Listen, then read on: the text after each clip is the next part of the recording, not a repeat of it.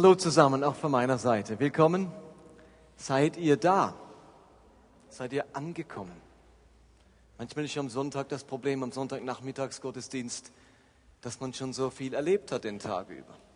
Schon wieder die Mittagszeit hinter sich hat, wo man so in den Schlafmodus gerät nach einem dicken Mittagessen.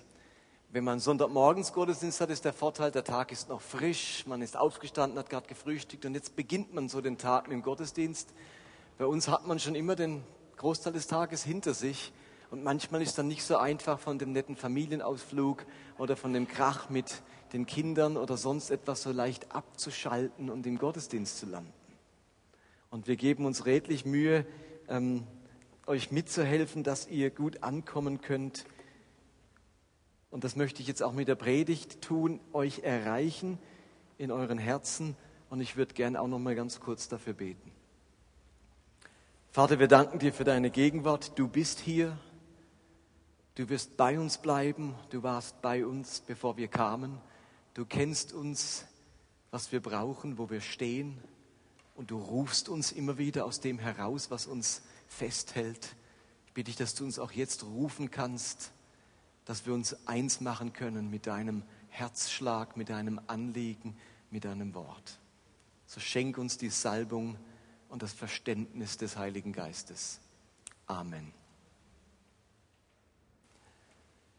Wir sind in der zweiten Hälfte dieser Predigtserie unterwegs zu den Menschen und haben uns zwei Wochen lang mit Wundern beschäftigt, weil wir unterwegs zu den Menschen sein wollen, mit der Kraft, der übernatürlichen Kraft des Heiligen Geistes, mit Wundern und haben gesagt, ein Standard, eine Standardfrage unseres Lebens, wenn wir so unterwegs sind in der Arbeit, in der Nachbarschaft, in den Ferien, wo auch immer, sollte sein, wenn wir einen Menschen in Not treffen, einen Kranken sehen, darf ich gerade jetzt für dich beten.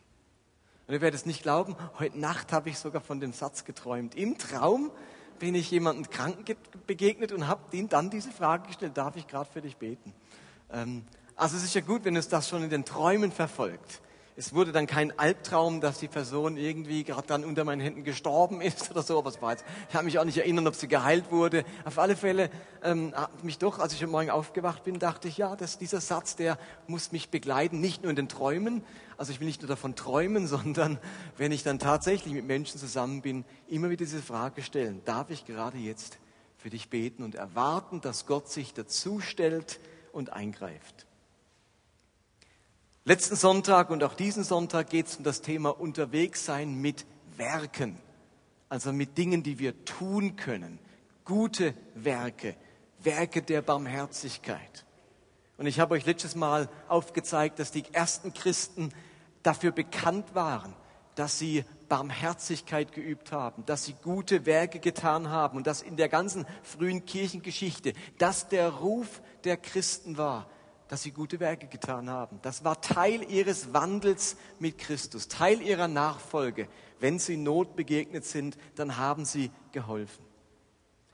Und in der Vorbereitung dieser ganzen Serie habe ich gedacht, man kommt an einer Geschichte nicht vorbei auf dem Neuen Testament, wenn es ums Thema geht, unterwegs sein mit Werken.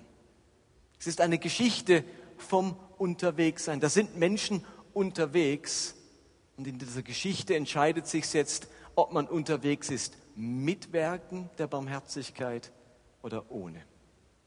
Es ist die Geschichte vom barmherzigen Samariter. An der kommt man einfach nicht vorbei, wenn es um dieses Thema geht. Ich habe im Jahr 2006 schon einmal über diese Geschichte gepredigt. Und äh, Simon, du hast mich darauf aufmerksam gemacht, dass das eine der Predigten war, die dir hängen blieb, jetzt nach acht Jahren, hast du mir gerade vor ein paar Wochen gesagt. Ich dachte, jetzt hoffe ich mal, dass nicht allzu viele da sind aus dem Jahr 2006 und wenn nicht, es ist ja nicht, also wie soll ich sagen, man, es ist ja nicht wie Munition eine Bibel, dass man einmal geschossen und die Munition nicht verbraucht. Also man kann ja einen Bibeltext immer wieder bringen. Äh, der muss uns ja immer wieder beschäftigen. es gibt einfach kaum einen besseren Text zum Thema Unterwegssein mit guten Werken wie diesen. Und ich möchte einfach über diese Geschichte wieder einmal predigen, dieses Gleichnis historisch und auch von seiner Bedeutung erläutern. Vielleicht kommt euch manches bekannt vor, vielleicht erinnert ihr euch. Die entscheidende Frage wird sein, vor allem wenn ihr die Geschichte schon kennt, fragt euch jetzt in acht Jahre vergangen, Wo seid ihr mit dieser Geschichte acht Jahre später? Müsst ihr sagen, äh, eigentlich bin ich noch genau am gleichen Punkt wie 2006. Oder hat sich etwas getan in unserer Art, wie wir unterwegs sind auf unserer Straße?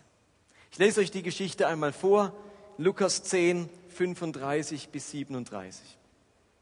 Ein Gesetzeslehrer wollte Jesus auf die Probe stellen. Rabbi, fragte er, was muss ich getan haben, um das ewige Leben zu bekommen? Ihr Lieben, das ist die Ausgangsfrage. Was muss ich getan haben, um das ewige Leben zu bekommen? Jesus fragte zurück, was steht denn im Gesetz? Was liest du dort? Er erwiderte, du sollst den Herrn, deinen Gott lieben von ganzem Herzen, mit ganzer Hingabe, mit all deiner Kraft und mit deinem ganzen Verstand. Und jetzt kommt der wichtige Nachsatz, der scheinbar nicht so verständliche Nachsatz. Und deinen Nächsten sollst du lieben wie dich selbst. Du hast richtig geantwortet, sagte Jesus. Tu das, dann wirst du das ewige Leben haben. Doch der Gesetzeslehrer wollte sich rechtfertigen. Deshalb fragte er Jesus, und wer ist mein Nächster? Das ist die zweite Frage. Die erste war, wie bekomme ich das ewige Leben? Da sagt Jesus oder lässt ihn eigentlich antworten. Er weiß es ja eigentlich selbst. Liebe Gott von ganzem Herzen und liebe deinen Nächsten wie dich selbst. Und jetzt kommt für ihn die, die Frage, er fragt nicht, wer ist Gott? Das, das weiß er. Er fragt, wer ist denn mein Nächster?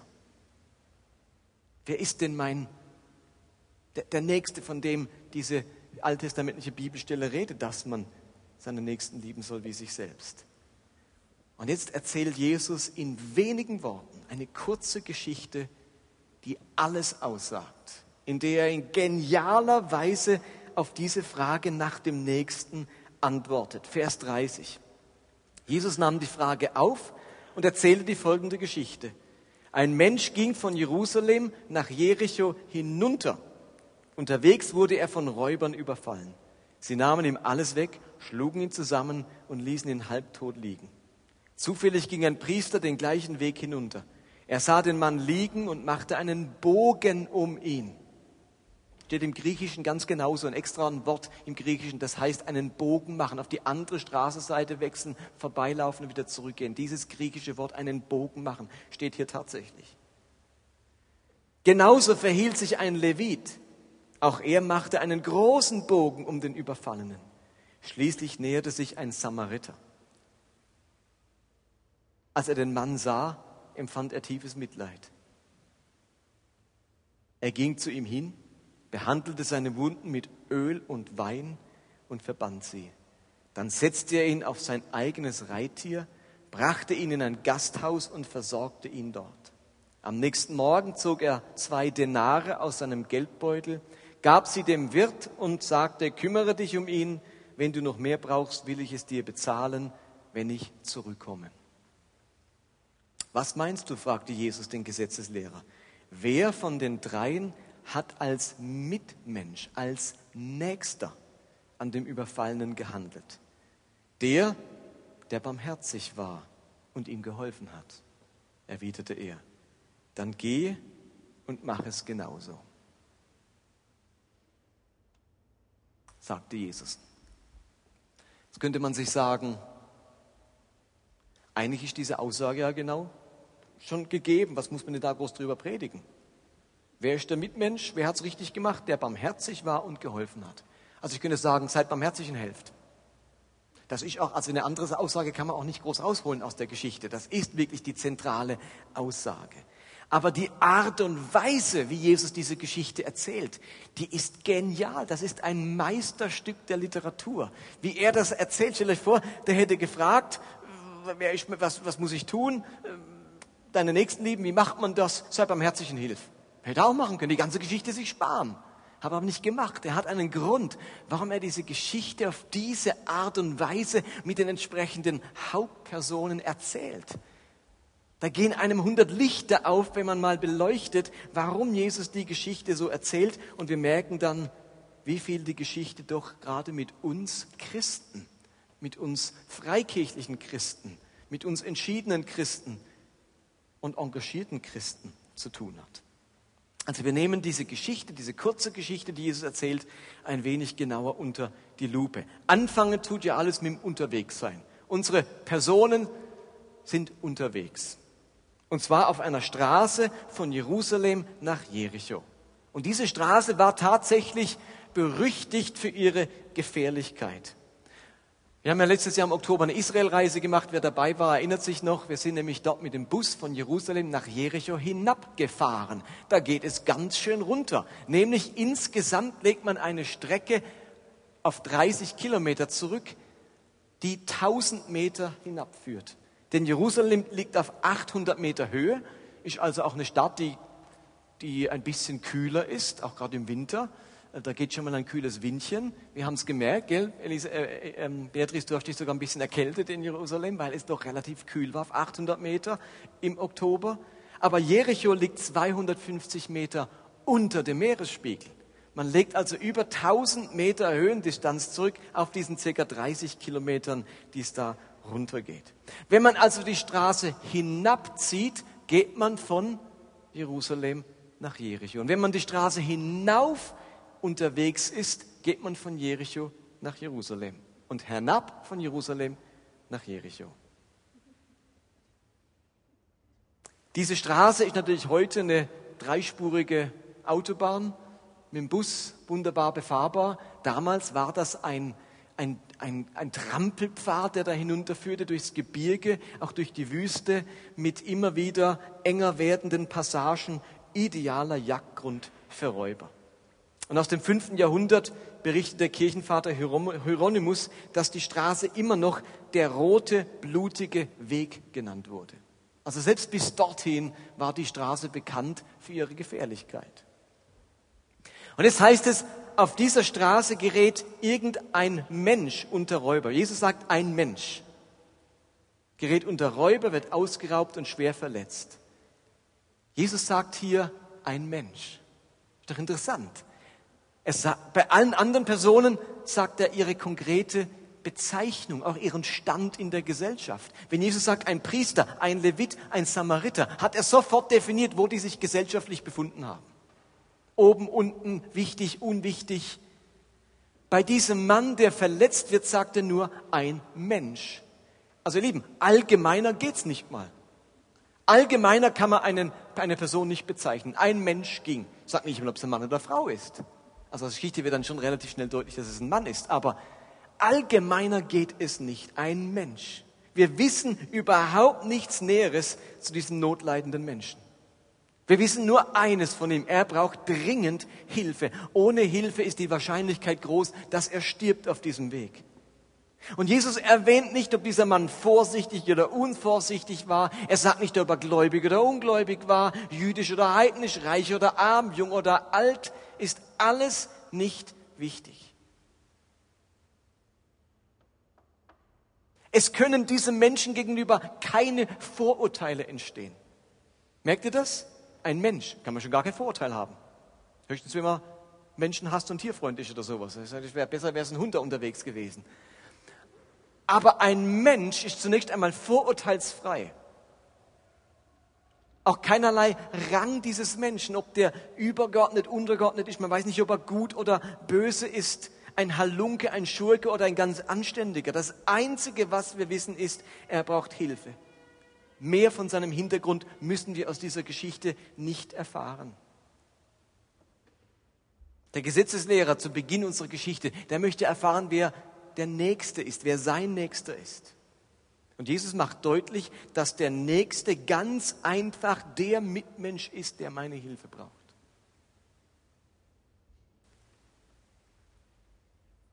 Vielleicht ist der hilfsbedürftige Mitmensch Ausländer oder Atheist oder ungepflegt oder schlecht gelaunt oder undankbar. Für Jesus sind das alles keine relevanten Kriterien. Für ihn gibt es nur ein Kriterium. Ein Mensch braucht Hilfe. Nach dieser ganz allgemeinen Einführung, ein Mensch, kommen jetzt plötzlich drei Personen in den Horizont unserer Geschichte, die konkret angesprochen werden. Unter diesen Personen können wir uns ganz konkret etwas vorstellen. Sie werden benannt. Der erste, der kommt, ist nämlich ein Priester, ein jüdischer Priester. Zur damaligen Zeit waren die Priester in 24 Dienstabteilungen eingeteilt. Jeder jüdische Priester gehörte zu einer dieser 24 Abteilungen, Ordnungen. Jede Priesterabteilung, in die man eingeteilt war, hatte eine Woche lang Dienst im Tempel. Dann hatte man 24 Wochen frei, wo man dann zu Hause Bauer oder Handwerk oder sonst etwas war, wenn es sein musste, beziehungsweise ähm, hatte dann nach den 24 Wochen wieder Dienst, eine Woche lang hatte dann wieder frei. 24 Wochen frei, eine Woche Arbeit, 24 Wochen frei, eine Woche Arbeit.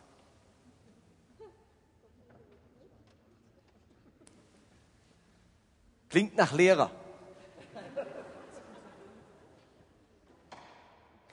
Die Hälfte aller Priester zur Zeit Jesu wohnte damals in Jerusalem.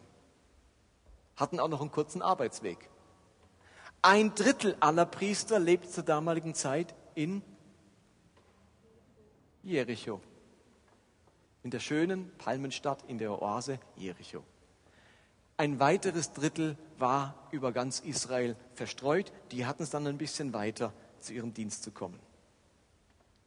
Die jüdischen Priester damals, die waren zuständig für den Opferdienst im Tempel. Sie haben Tieropfer, Räucheropfer, Brandopfer gebracht. Sie haben sich um die heiligen Geräte gekümmert, verstanden sich als Mittler zwischen Gott und Menschen. Man bringt dem Priester sein Opfertier und der Priester bringt es dann Gott dar. Man hat selbst kein Opfer bringen dürfen. Saul hat es einmal versucht und wurde von Gott gerade abgesetzt als König. Als Mensch, normaler Mensch durfte man kein Opfer bringen. Das hat der Priester für mich übernommen. Er war Mittler zwischen Gott und Menschen. Sie traten für das Volk ein. Sie haben zum Beispiel den Krankheitszustand einer Person beurteilt und eine Person für rein oder unrein, aussätzig oder äh, gesund erklärt. Sie haben in Rechtsstreitigkeiten Urteil gesprochen und das Volk im Gesetz unterrichtet. Sie waren eben auch Lehrer des Volkes. Sie wurden bezahlt, diese Priester, vom Volk. Die Menschen brachen ihren Zehnten zum Tempel und davon konnte der Priester dann eben das nächste halbe Jahr leben. Priester standen in hohem Ansehen beim Volk. Sie waren die sogenannten Vollzeitler der damaligen Welt, die Pastoren, die Pfarrer, die Prediger. Ihr Lieben, wenn jemand etwas vom Glauben versteht, wenn jemand weiß, wie man Gottes Gebote hält, wenn jemand weiß, was Gott gefällt, dann waren es die Priester. Und im Text heißt es jetzt, zufällig ging ein Priester den gleichen Weg wie dieser Mensch, der verletzt wurde, den gleichen Weg, und jetzt kommt das wichtige Wort, hinauf oder hinunter? Hinunter. Das heißt, er kommt von wo und geht nach wo? Wo war er, wenn er hinuntergeht? Hallo? Hallo? In Jerusalem war er und geht jetzt hinunter nach Jericho. Geht dieser Priester also zum Tempel oder kommt er von seinem Tempeldienst? Natürlich kommt er vom Tempeldienst. Er hat gerade seine Woche Tempeldienst hinter sich und jetzt macht er sich nach einer Woche auf den Nachhauseweg. Er ist unterwegs zu seiner Familie. Und dann stellt Jesus in unserer Geschichte eine zweite Person vor, nämlich der Levit. Er war genauso wie der Priester ein Nachfolge, ein, ein, ein ähm, Nachkomme aus dem Stamm Levi, aber im Gegensatz zu den Priestern stammte er nicht von Aaron ab. Nur die Nachkommen Aarons durften Priester werden, alle anderen Nachkommen Levis waren dann eben Leviten. Sie waren sozusagen die Handlanger der Priester. Sie waren die Helfer, die Unterstützer der Priester. Sie kümmerten sich um die Gewände, um die Gefäße, die Zubereitung der Schaubrote, um die richtigen Gewürze für das Räuchern und so weiter. Sie arbeiten auch nebenbei als Tempelpolizei. Sie sorgten im Tempelbezirk für Ordnung und Sauberkeit und waren für die Öffnung und die Schließung der Tempeltüren zuständig. Außerdem waren Leviten eingeteilt für die Musik. David hat zu seiner Zeit, also ungefähr fast 1000 Jahre vorher, alle Leviten, alle Musiker, nicht alle Leviten, ähm, die musikalischen Leviten auch wiederum in 24 Abteilungen eingeteilt und jede Abteilung hatte dann auch wieder Dienst für eine ein oder zwei Wochen im Tempel, wo sie gesungen haben, musiziert haben, für den Lobpreis, die Anbetung, den Gesang zuständig waren, allesamt Meister. Also das waren ganz ausgebildete Leviten, die für die Musik, die Psalmen und den Lobpreis im Tempel zuständig waren. Die Leviten leisteten auch Fürbitte fürs Volk und brachten deren Anliegen vor Gott. Und auch unser Levit war unterwegs den Weg hinab, also von Jerusalem nach Jericho. Er hatte seinen Dienst beendet und freut sich auf sein Zuhause. Wir könnten also sagen, wenn wir die Leviten vergleichen mit heute, dann sind das nichts anderes wie die heutigen Christen, die in ihrer Kirche mitarbeiten, Lobpreis machen, putzen, kochen, im Gebetsteam mitarbeiten, eine Kleingruppe leiten und so weiter. Es sind hingegebene Christen im Dienst der Kirche. Damit könnte ich das vergleichen. Wenn die Priester also die Vollzeitler sind, die heutigen Priester, Pastoren, Gemeindeleiter, Prediger, dann sind die Leviten alle, die irgendwie in der Kirche mitarbeiten, ihren Dienst tun, ihre Gaben einbringen. Und jetzt erwähnt Jesus eine dritte Person, einen Samariter. Wer waren Samariter? Und logisch, das war jetzt nicht, endlich kommt's Rote Kreuz und Samariter Hilfsdienst, hat ja eine Weile gedauert, bis die endlich kamen. Also die Samariter waren natürlich nicht das Rote Kreuz, die man gerufen hat. Das hat sich ja erst aus der Geschichte die Namensgebung ergeben. Zur damaligen Zeit haben Samariter nichts mit Krankenpflege oder Rettungsdienst zu tun, sondern zur Zeit des Alten Testaments gab es eben eine Phase, in der Israel in ein Nordreich und ein Südreich geteilt war. Das Nordreich nannte sich Israel und das Südreich nannte sich Juda. Und irgendwann einmal in der Geschichte Israels wurde das Nordreich von den Assyrern verschleppt haben sich dort in der Gefangenschaft vermischt mit Heiden und als sie zurückkamen, waren sie kein reines jüdisches Volk mehr, sondern ein heidnisch gemischtes Volk. Sie waren ein Mischvölkchen und lebten fortan im Gebiet von Samaria wohingegen die reinen Juden, die sich nicht vermischt hatten in der Gefangenschaft mit äh, Heiden, die lebten nördlich und südlich davon, Samaria in der Mitte, nördlich Galiläa, südlich Judäa. Und wann immer ein Jude aus Galiläa nach Judäa musste, dort stand nämlich der Tempel in Jerusalem, musste er durch Samaria reisen, um nicht einen riesen Umweg zu machen. Er musste also durch das Gebiet dieser Mischjuden, dieser unreinen Juden. Zwischen Juden und Samaritern bestand eine große Feindschaft, eine wirkliche Feindschaft. Juden betrachteten Samariter als unrein, auch kultisch unrein. Folgendes muss man über Samariter wissen. Sie haben zum einen mit den Römern sympathisiert. Im Gegensatz zu den Juden in Galiläa und Judäa, die sehr antirömisch waren, haben die Samariter mit den Römern sympathisiert. Ehen zwischen Juden und Samaritern durften nicht geschlossen werden, war verboten.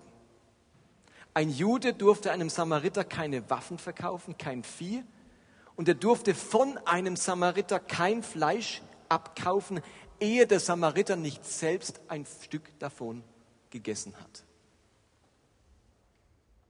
Die Samariter haben sich für diese Missachtung ihrer, ihrer, ihres Volkes bei den Juden immer wieder gerecht und haben Jerusalem Pilger das Leben schwer gemacht, sie nicht durchgelassen, sie belästigt.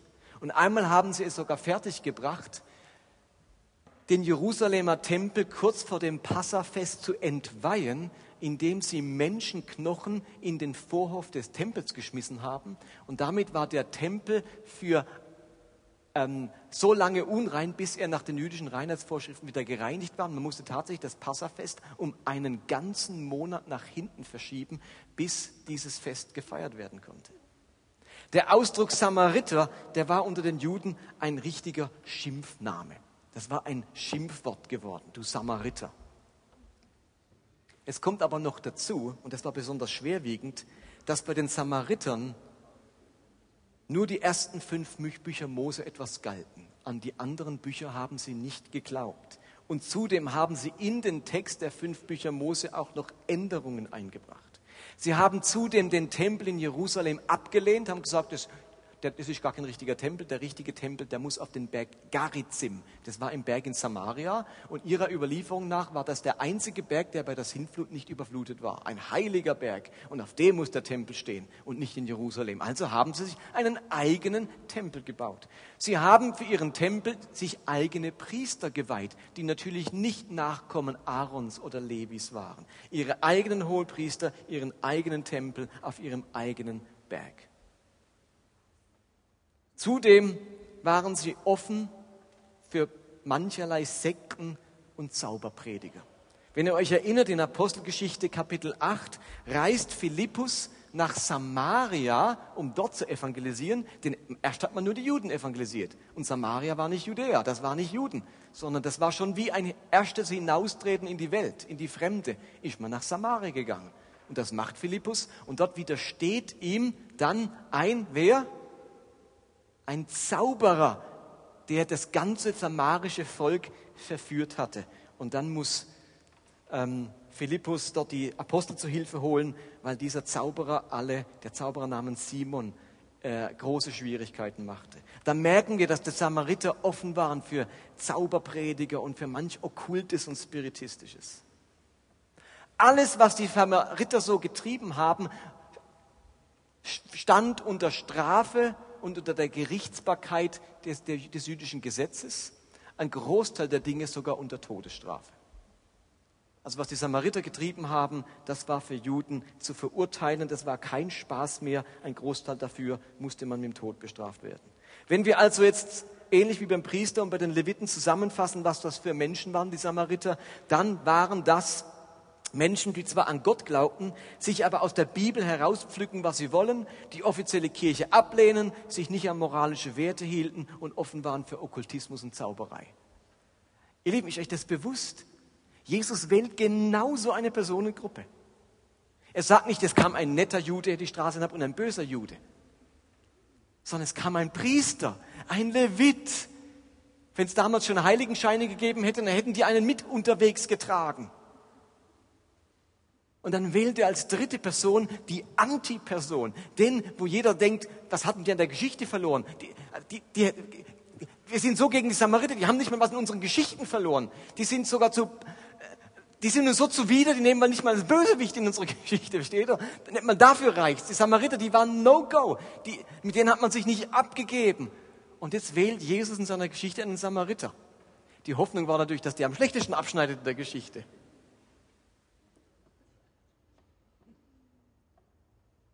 Also ihr könnt euch das Ganze so vorstellen. Wenn Jesus die Geschichte heute erzählen würde, dann wäre dort ein Pastor dabei, ein Worship-Leiter und ein Zeuge Jehova.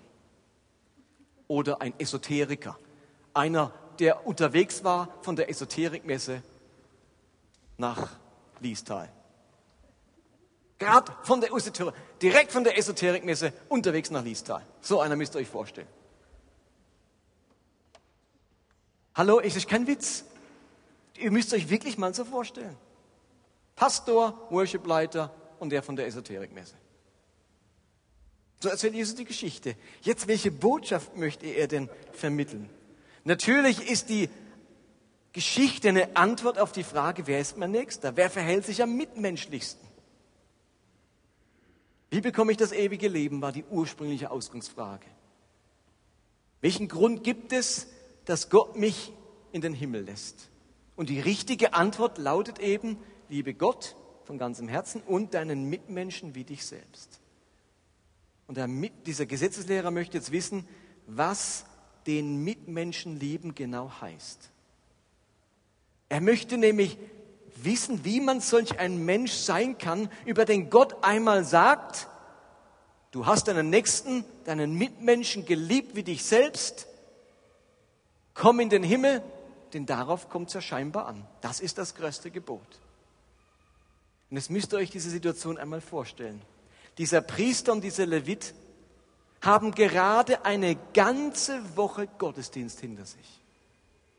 Eine Woche Gegenwart Gottes. Eine Woche lang Gott gedient, gedient Gebete gesprochen, Anbetung gemacht, den Tempel in Ordnung gemacht, gebracht, Menschen geholfen, Opfer zu bringen. sich in der unmittelbaren Nähe des Allerheiligsten aufgehalten, ganz nah an der Gegenwart Gottes, umgeben von Hunderten von Gläubigen die ja ebenfalls zum Tempel gekommen sind, um Gott anzubeten und ihm zu dienen. Und miteinander haben sie ganz konkret und aktiv ihren Glauben gelebt. Eine Woche lang war dieser Priester und dieser Levit aktiv jüdisch, aktiv gläubig. Kein Namenspriester, kein Namenslevit, einfach nur den Namen nach. Die haben gerade eine Woche lang volle Power, Vollgas ihren Glauben gelebt. Ihr Lieben, wenn man 24 Wochen Pause, Ferien hat, dann ist man froh, wenn man mal wieder eine Woche im Tempel sein kann. Dann gibt man aber Gas. Das sagt man nicht nach zwei Tagen, puh, ich wäre froh, es wäre schon Feierabend. Du weißt, ich habe bloß noch fünf Tage. Da gibst du Gas im Tempel, da bist du froh, da singst du, da betest du, da opferst du, was es das Zeug hält. Denn bald hast du wieder 24 Wochen Pause. Die haben eine super Woche hinter sich. Und jetzt freuen sie sich, bis das halbe Jahr rum ist und sie wieder am Tempel dienen dürfen. Das war doch keine Last, das war doch eine Ehre. So manch einer hätte sich gewünscht, er könnte Priester sein und wird vom Volk noch bezahlt und kann vor Gott stehen. Mann, was für ein Job. Die anderen rackern sich als Schreiner und Zimmermann und Töpfer und Viehzüchter und Tagelöhner, rackern sich ab und der Priester, der kann Gott dienen, ist immer in seiner Nähe, ist geachtet, steht gesellschaftlich ganz oben. Die haben doch die Zeit ihres, ihres Lebens da, wenn sie im Tempel sind. Und jetzt, nach dieser bombastischen Woche im Tempel, verlassen sie den Tempel, verlassen die Kirche und sind unterwegs nach Hause. Und unterwegs begegnen sie einem hilfsbedürftigen Menschen. Und jetzt könnten sie ihren Tempelglauben ganz konkret praktizieren. Jetzt könnten sie das im, im Alltag leben, wovon sie eine Woche lang gesungen haben, gepredigt haben, gelesen haben. Jetzt könnten sie es leben. Und beide, was heißt es, machen einen weiten Bogen um diesen Verletzten. Wenn ich das wieder übertrage, kann ich sagen, da kommen zwei gerade aus der Kirche und begegnen eine Situation, in der sich ihr Glaube nun hätte beweisen können und beide versagen. Und das hat ja Gründe gehabt, warum sie einen Bogen gemacht haben und nicht angehalten haben. Wir können drei Gründe vermuten. Vielleicht befürchteten sie, sich an dem Verletzten zu verunreinigen. Was wäre, wenn der auf dem Weg zum nächsten Saloon oder Gasthaus gestorben wäre? Dann hätten sie sich an einem Toten verunreinigt. Ist ein Risiko, da ist man unrein. Jetzt freut man sich auf zu Hause, auf Familie, Frau küssen, jetzt ist man unrein. Kann man mal noch eine Woche warten, bis man sich wieder gereinigt hat. Habe jetzt keinen Bock drauf, habe schon eine Woche lang Entzug von meiner Frau und meinen Kindern. Da, wenn der mir stirbt auf meinem Esel oder er hat, vielleicht haben sie auch keinen Esel dabei gehabt, aber vielleicht hätten sie ihn irgendwie getragen, wie auch immer. Wenn der gestorben wäre, wären sie unrein gewesen für eine Woche. Will man vielleicht nicht riskieren. Vielleicht hatten sie auch so große Sehnsucht nach zu Hause, dass sie gesagt haben, sorry, dir muss der Nächste helfen. Ich war jetzt eine Woche lang weg, ich muss nach Hause. Da warten meine Hühner und äh, meine Frau wartet auch. Ähm, also, also mit Hühnern meine ich nicht die Familie, sondern wirklich die, die Familie. Ich muss jetzt heim zu denen, dringend. Meine Sehnsucht ist ganz groß. Aber am wahrscheinlichsten ist der dritte Grund, sie hatten einfach Schiss.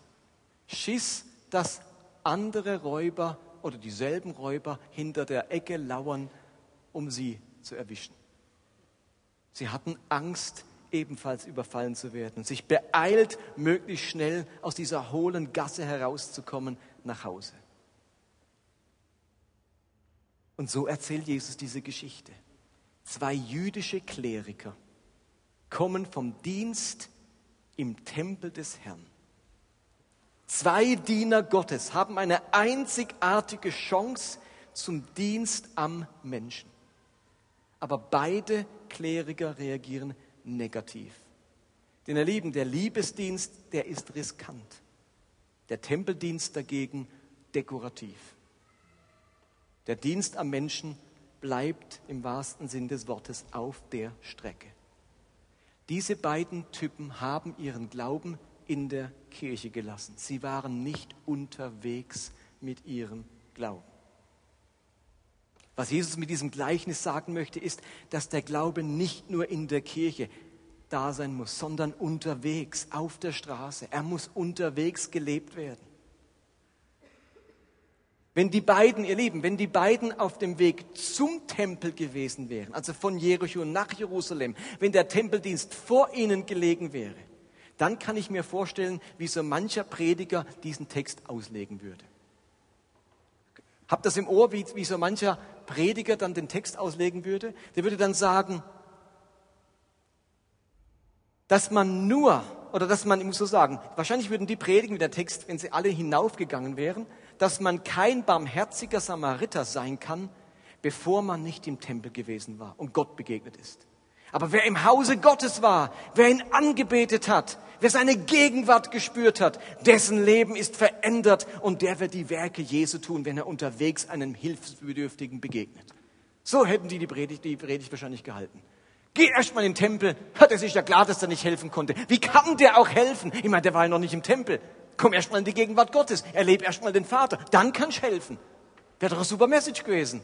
Wir wären alle zufrieden gewesen. Stimmt, man muss erst in den Tempel gehen. Erst mal in den Tempel, dann kann man helfen. Jetzt erzählt Jesus die Geschichte genau andersrum. Die waren gerade im Tempel. Die haben gerade Gott erlebt. Sind auf dem Heimweg und machen es eben gerade nicht. Die Gegenwart Gottes und das Singen und das Beten hat gerade nichts bei ihnen ausgelöst. Sie haben ihren Glauben nämlich in der Kirche gelassen. Ich finde uns Christen immer wieder in dieser Geschichte vor.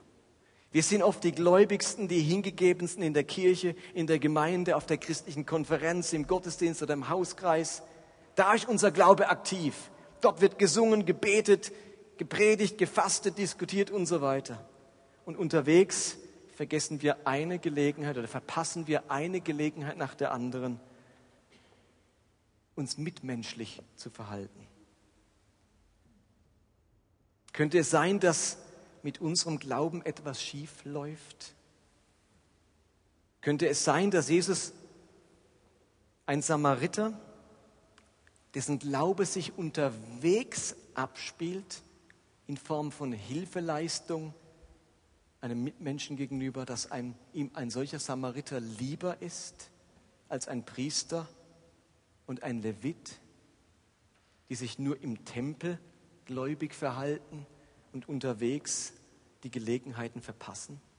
Könnte es sein, dass Jesus ein Esoteriker, ein Zeuge Jehova, der aktiv seine Mitmenschen liebt, lieber ist als ein sogenannter wiedergeborener Christ, dessen Glaube sich vor allem in der Kirche abspielt. Was sagt Jesus nochmal? Was meinst du? fragte der Gesetzeslehrer. Wer von den dreien, fragte Jesus den Gesetzeslehrer, wer von den dreien hat als Mitmensch an dem Überfallenen gehandelt?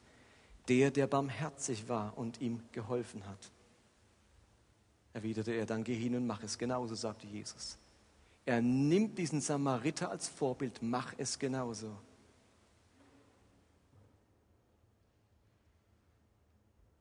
Mich wundert es nicht, dass Jesus nach solchen Geschichten Morddrohungen hatte und man ihn umbringen wollte.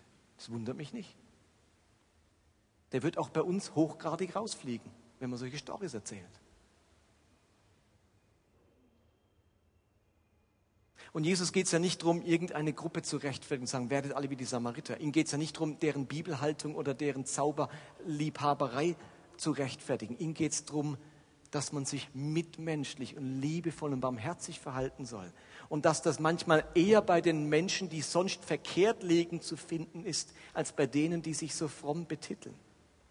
Das entscheidende Merkmal dieses Samariters, das, was entscheidend bei ihm war, war ja nicht die Dinge, die er alle falsch gemacht hat. Etwas war bei dem Samariter eben entscheidend. Und da steht in Vers 33. Schließlich näherte sich ein Samariter, als er den Mann sah, und jetzt kommt's, empfand er tiefes Mitleid. Ihr Lieben, das ist der Schlüsselvers dieser Geschichte.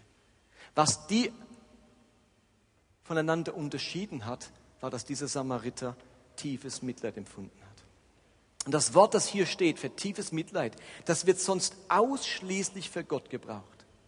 Es wird von Gott gebraucht, wenn sich wörtlich sein Herz umdreht, wenn er das Elend der Menschen sieht es wird vom Vater im Gleichnis vom verlorenen Sohn gebraucht, der von tiefem Mitleid ergriffen wurde, als er seinen Sohn sah.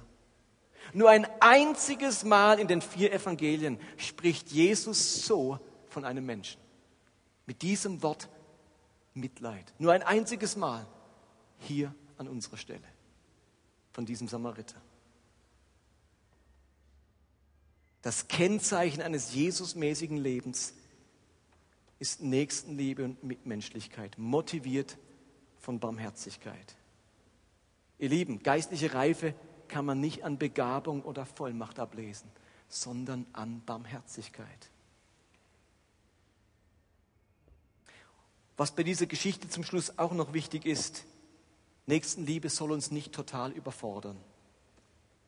Der Samariter hat dem Verletzten nicht beigestanden, bis er vollständig geheilt gewesen war. Er kümmerte sich um die schlimmste Not, nimmt sich Zeit, macht sich Mühe, versorgt die Wunden, er lässt es sich etwas kosten. Aber er reist auch weiter, er geht trotzdem seinen Geschäften nach, er bricht seine Reise nicht gänzlich ab, er vergisst auch nicht, dass er noch einen Beruf hat. Er kann die Not zu einem bestimmten Zeitpunkt auch in die Hände anderer delegieren. Er leistet Hilfe, wo jemand in Schwierigkeiten ist, aber er hat kein Helfersyndrom. Und das ist noch wichtig, sonst überfordern unsere Geschichten. Nina und ich haben heute Mittag über so ein paar Bibelstellen gesprochen und ich habe gemerkt, von ihrem Lebensstil ist sie so ein anderer Typ wie ich. Nina hat viel mehr Gelassenheit, auch Gesundheit in ihrer Persönlichkeit. Sie liest so eine Bibelstelle und ich empfinde, es passiert so das richtige Maß mit ihr. Ich bin von meinem Typ so ein so ein hundertprozentiger, so ganz oder gar nicht. Und wenn ich in meinen Gedanken an so eine Bibelstelle rangehe, auch vom, vom barmherzigen Samariter, dann, dann, dann jage ich denen immer hinterher. Die ist mir immer voraus, die Bibelstelle. Ich komme nie bei der an, versteht ihr? Ich entdecke so, es gibt Menschen wie Nina und andere, die Bibelstelle ist hier und sie sind hier, die können den Arm nehmen, dann sind sie unterwegs mit dieser Bibelstelle. Ich bin immer so, halt, und ich komme der Bibelstelle nie hinterher. Ich, ich erreiche die nie. Die ist mir immer voraus, die eilt mir immer davon. Ich habe immer zu hohe Ansprüche an mich und schaff's am Schluss nie. Und ich merke, da bin ich dankbar um den Schluss dieser Geschichte, dass dieser Samariter sich nicht heillos überfordert, dass in dieser Kranke immer eine Überforderung war, immer ein Schritt voraus und er kam nie hinterher, es dem recht zu machen. Der bringt es fertig zu helfen, ohne ein Helfersyndrom zu haben. Der bringt es fertig, einzustehen, sich was kosten zu lassen und trotzdem auch zu delegieren. Das ist etwas Gesundes an dieser Geschichte. So ein kleiner Nebensatz, faszinierend, genial von Jesus. Also, kommen wir zum Schluss. Ich denke, die Geschichte will uns zwei Dinge lehren. Zum einen, es kommt auf unsere Barmherzigkeit an. Ihr Lieben, wir müssen Menschen sein, die sich bewegen lassen, denen sich das noch das Herz im Leibe umdreht. Echte Geistlichkeit misst man eben nicht an unserer Frömmigkeit, sondern an unserer Barmherzigkeit. Jesus ist am Zustand unseres Herzens interessiert, besonders an seiner Fähigkeit zum Erbarmen und Mitleid. Bei aller christlichen Geschäftigkeit muss dies das Wesentliche unserer Herzensbildung sein, ihr Lieben. Wir sind doch Christen geworden. Gott hat uns doch gerufen, weil er an unserer Herzensbildung interessiert ist. Er ist doch nicht an unserer Kopfformung interessiert. Jesus ist an Herzensbildung interessiert. Und das ist eine Geschichte davon, die sagt, Herzensbildung muss auf Barmherzigkeit und auf Erbarmen und Mitleid hinauslaufen. Und das Zweite, was uns diese Geschichte lehrt, wir müssen uns unterbrechen lassen. Priester und Levit waren unterwegs von A nach B. Sie hatten ein Ziel. Die wollten beide ankommen, etwas erreichen, etwas erledigen, nach Hause zur Familie und so weiter raus aus der heißen Sonne in der Wüste. Sie hatten ein klares Ziel. Auch der Samariter war auf Reise, wahrscheinlich Geschäftsreise, hatte Kundschaft. Aber ihr Lieben, im Unterschied zu den beiden anderen ließ sich der Samariter unterbrechen, trotz Ziel, trotz Notwendigkeit in seinem Leben etwas zu erledigen. Er hat sich unterbrechen lassen. Und die Frage ist, bin ich fähig, mich von Gott unterbrechen zu lassen durch meine Barmherzigkeit? Darf mich die Not eines anderen Menschen, seine Hilferuf und sein Bedürfnis unterwegs unterbrechen. Ich glaube, das sind die beiden entscheidenden Lehren dieser Geschichte. Es kommt auf unsere Barmherzigkeit an und darauf, sich unterbrechen zu lassen. Und es dürft ihr euch selbst fragen, vor allem die, die vor acht Jahren schon mal eine Predigt über diese Geschichte gehört haben. Was hat sich entwickelt in acht Jahren? Hat sich an dein, am Maß deines Erbarmens und deiner Barmherzigkeit etwas verändert. Die Predigt hat damals viel ausgelöst. Wisst ihr, dass wir danach mit unserem Dienst am nächsten begonnen haben? Es war die Predigt, vier Predigten zum barmherzigen Samariter, nach der wir entschlossen haben, uns mehr sozial, barmherzig, diakonisch zu engagieren. Und dann hat der ganze Dienst am nächsten begonnen. Im Bereich Barmherzigkeit hat das bei uns als Gemeinde etwas ausgelöst. Was hat es bei uns persönlich ausgelöst? Und vor allem, wie steht es mit dem zweiten Punkt, dass wir uns unterbrechen lassen wollen? Bin ich immer noch ein so zielorientierter und aufgabenorientierter Mensch, dass ich mich kaum unterbrechen lassen kann? Ihr Lieben, ich habe da noch viel Luft nach oben. Unterbrechungen sind für mich meistens Störungen. Die Bedürftigkeit anderer Menschen stört mich in der Reibungslosigkeit meiner Alltagserledigung. Der Priester und der Levit hatten ja gute Gründe, sich unterbrechen zu lassen. Er sich nicht unterbrechen zu lassen. Sich unterbrechen lassen, das braucht Mut, es braucht innere Freiheit, es braucht die Fähigkeit loszulassen und Gott zu vertrauen. Und vor allem braucht es die Erkenntnis, dass wir alle unterwegs sind, nicht für die Verwirklichung unserer persönlichen Ziele, sondern dass Gott uns immer wieder seine Ziele in den Weg legen darf. Nehmt doch diese Frage mit. Wo stand ich vor acht Jahren? Und bin ich in diesen acht Jahren in diesen beiden Punkten weitergekommen? Und überlegt euch bitte, wo wollt ihr denn in weiteren acht Jahren stehen? Vielleicht halte ich sie in acht Jahren wieder und frage euch wieder, wie steht es um deine Herzensbildung? Und wie steht es um deine Fähigkeit, dich unterbrechen zu lassen? Lasst uns zwei Minuten einfach nochmal innehalten innerlich nach all dem Zuhören und uns diese Frage kurz überlegen.